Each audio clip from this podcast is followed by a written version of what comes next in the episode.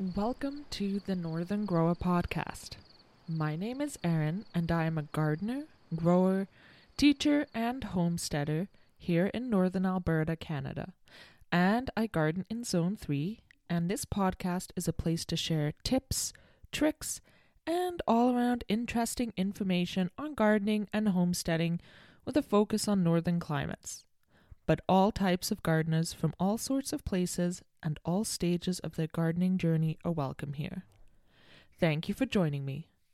I also do want to just do a huge shout out and thank you to listeners of the show who do reach out to me and connect and share their knowledge and understandings and what has worked for them in their gardens this year. And they'll also share stories with me on Instagram or through social media about their gardens and how they're progressing. So it's always really joyful for me to connect with them and to see people enjoying their gardening spaces. It is also pretty serendipitous that for today's episode, I am drinking a cup of raspberry leaf tea, and that's because I'm going to be discussing the true, hardy, and wonderful perennial that is the raspberry. We will look at its history, folklore, and growing it t- today, what that looks like. I do want to start by saying I have raspberries growing in my garden, and it is an exceptionally low maintenance plant for us. It also grows wild here in abundance in Zone 3. So, as always, provided you are confident in what you are looking for, forage away if you can find some. We all we do typically go foraging for uh, raspberries and many other berries every year. And like I said, as long as you understand what it is you're looking for and you are confident in identifying, it is a really great way to supplement your your harvest and your stocks. I do also want to say this though, do be wary of over foraging as well. Okay, we typically take small amount from a patch, move on, and kind of spread your foraging out. Don't definitely don't go and pick all of the raspberries from one bush and call it a day. You want to spread your foraging out because you do share those wild raspberries with wildlife. And in particular, this year, with uh, here, um, especially in BC, Saskatchewan, there are many, many wildfires. There's been droughts. Um, and quite frankly, you know, I had an interesting discussion with a friend that wildlife is kind of pushed this year in terms of, you know, land and food that will be available to them. And so typically I go foraging every year, um, but we have decided to forego some foraging this year and leave what is available for wildlife what for wildlife because they are probably feeling uh you know there's quite a lot of constraint on the environment right now. And fruit i believe it's been a tough year for fruit. I was reading it's quite a low producing year for saskatoons. I'm not sure on the wild raspberry situation yet um, i haven't looked it's a little early in the season here for them they're typically uh, ready in august but I know Saskatoons are a little bit in short supply here. And I actually, you know, my friend, and I've seen this around as well in social media making the rounds. Uh, it's kind of been almost recommended to not go out and forage this year because the wild the wild stuff is in short supply and you know be encouraged to leave that for wildlife whereas I can also, uh, around me, there are lots of really, really great um, small scale regenerative, regenerative farms or, um, you know, really great small businesses that do practice U picks and that type of thing. And it might be a great year to go out and support your local farmer or your local U pick and get some local farm grown uh, fruit this year. But we do also have our plant, um, and it does give us some raspberries as well that way. So, raspberries have so many uses. So, we use our raspberry when we get our raspberry harvest, we dry and store the leaves as part of our tea and apothecary shelf, so I do use the leaves for tea making. And the fruit itself, we eat raw, and we also freeze for use throughout the winter and spring months. Frozen fruit is great to just thaw and eat, um, making smoothies, using in recipes later, and we typically can up some raspberry rhubarb jam, which I actually still have quite some left on our shelf from last year, so I don't think I'm going to can up any this year. But before we get into growing raspberries in the modern garden, let's just first take a look at the history and some lore surrounding the raspberry.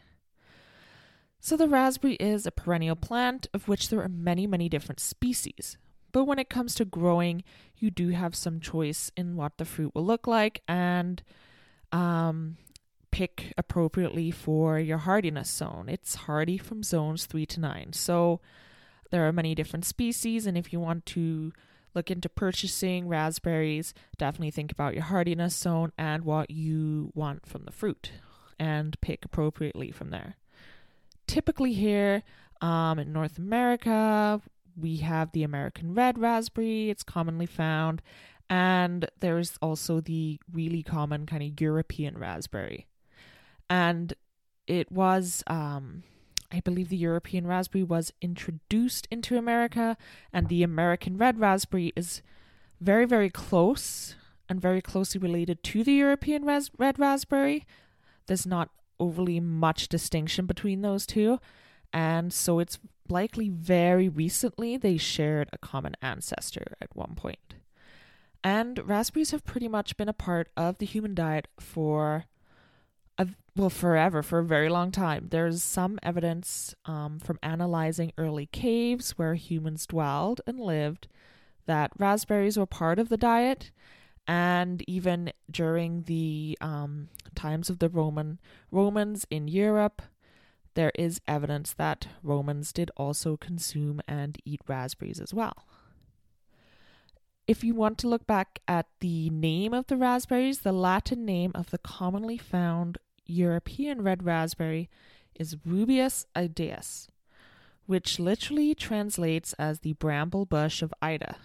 This does stem from Greek mythology, where the gods of Olympia enjoyed the raspberry on Mount Ida, and according to the mythology, the berries were originally white, and it was the infant Zeus's wet nurse that was going out on the mountain picking raspberries and pricked her finger on them, and that is when they became stained red from her blood.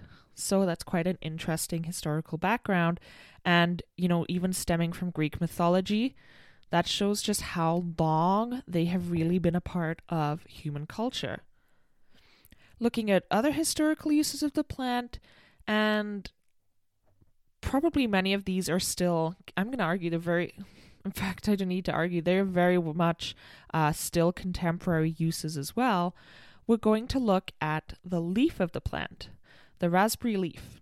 So, the raspberry leaf is a commonly used herb and it's generally used as a tea. You can still see, even if you go to, um, you don't even have to really venture into health stores in my area. I see this um, in just like the tea section in a regular supermarket, but you can still find uh, raspberry leaf tea in the tea section, and it does make for quite a pleasant tea. It tastes like just your regular black tea. So I'm definitely trying to bulk up. I like black tea. I'm British. Um, so I am trying to, but I don't grow black tea and I'm trying to reduce my consumption of imported tea just personally for myself.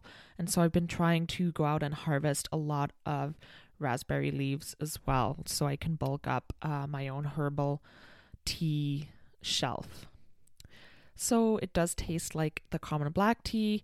And I actually drank a lot of this tea in the last trimester of my pregnancy as it has been used since ancient times to it supposedly readies the womb for labor.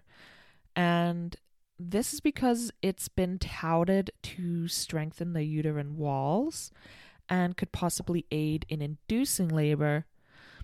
So, indigenous cultures and ancient cultures have used this drink for pregnant women uh, for a long time, and it is still it's still uh, I know med- midwives I was reading midwives will still uh, recommend this as a tea for pregnant women to drink to ready them for for labor and birth.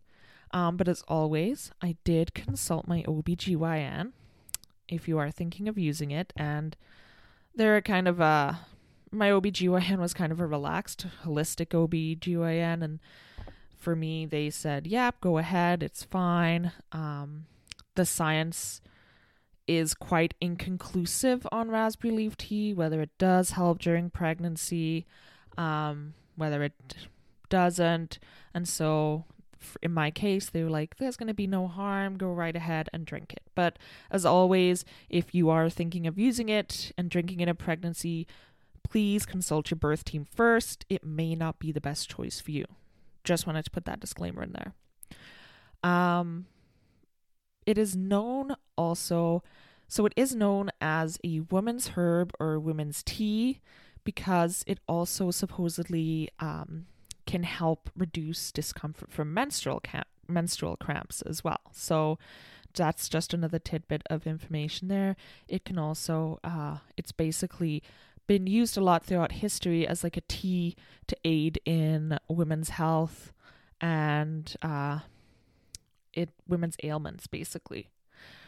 Furthermore, it is thought to be beneficial as a general tea as part of a well-rounded balanced diet as the leaves are chock full of vitamin A, C, and E, and they are also full of magnesium, potassium, and calcium. So, as part of a general balanced diet, it is thought to be just a overall useful tea to add in there.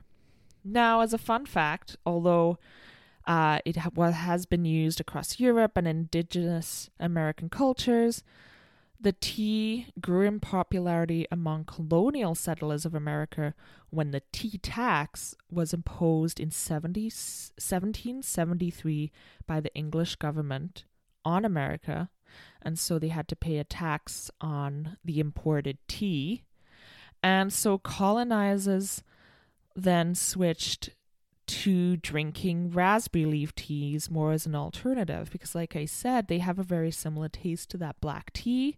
And so apparently it gained a lot of popularity just as a general drinking tea um, around this time because it was readily and widely available. And of course, they didn't have to pay that tea tax.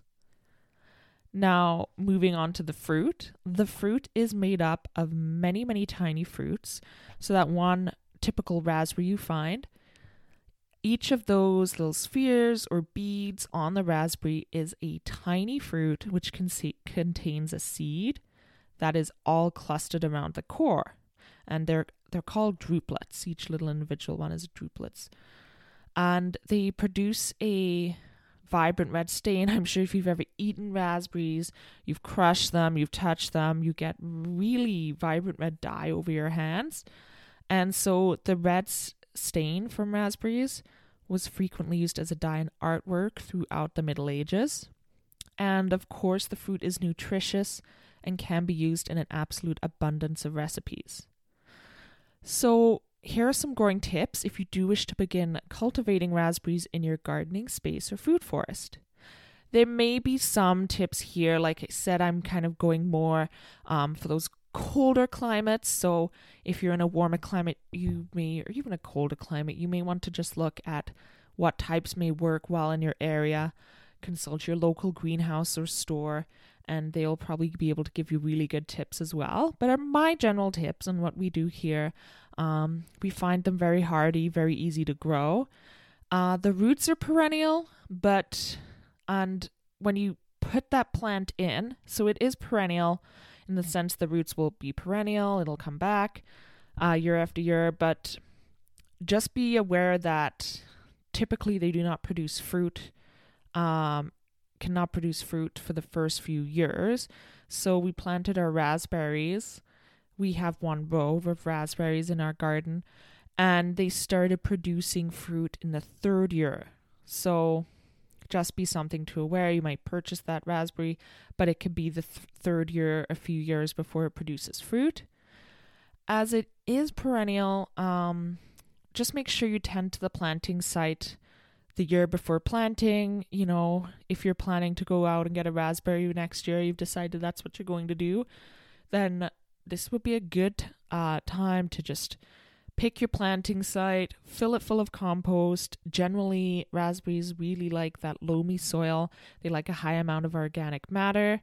So, prep that planting site. And um, so, like I said, we have one row of raspberries, and we planted each plant about 75 centimeters apart but generally they can be spaced 60 to 100 centimeters apart. They they can grow quite big and they send off suckers and canes, so they do need a little bit of space if you're planting multiple plants. And when you are planting, you're getting that stock. You want to keep the roots moist. And once they're in the soil, water right away. So keep that soil um, well watered, keep it moist. And raspberries do have pretty shallow root systems. So you do actually want to, once they're growing and they're happy growing, you do actually want to water them pretty frequently as well. So they do like a lot of water. They're thirsty plants. Um, so the plant itself, those roots are perennial, but the plant produces canes or suckers that are biennial. So the kind of life cycle of those in the first year, they are new canes, it's new growth and there's no fruit. It's just the new growth of the cane, and then it goes dormant over winter. And then the second year, it will bear fruit, and then it will die. So we do leave, when they die, we do leave uh, those old dead canes on over winter. Um, they provide a bit of cover for the for the raspberry as well and then you can just go right ahead and remove them in the spring.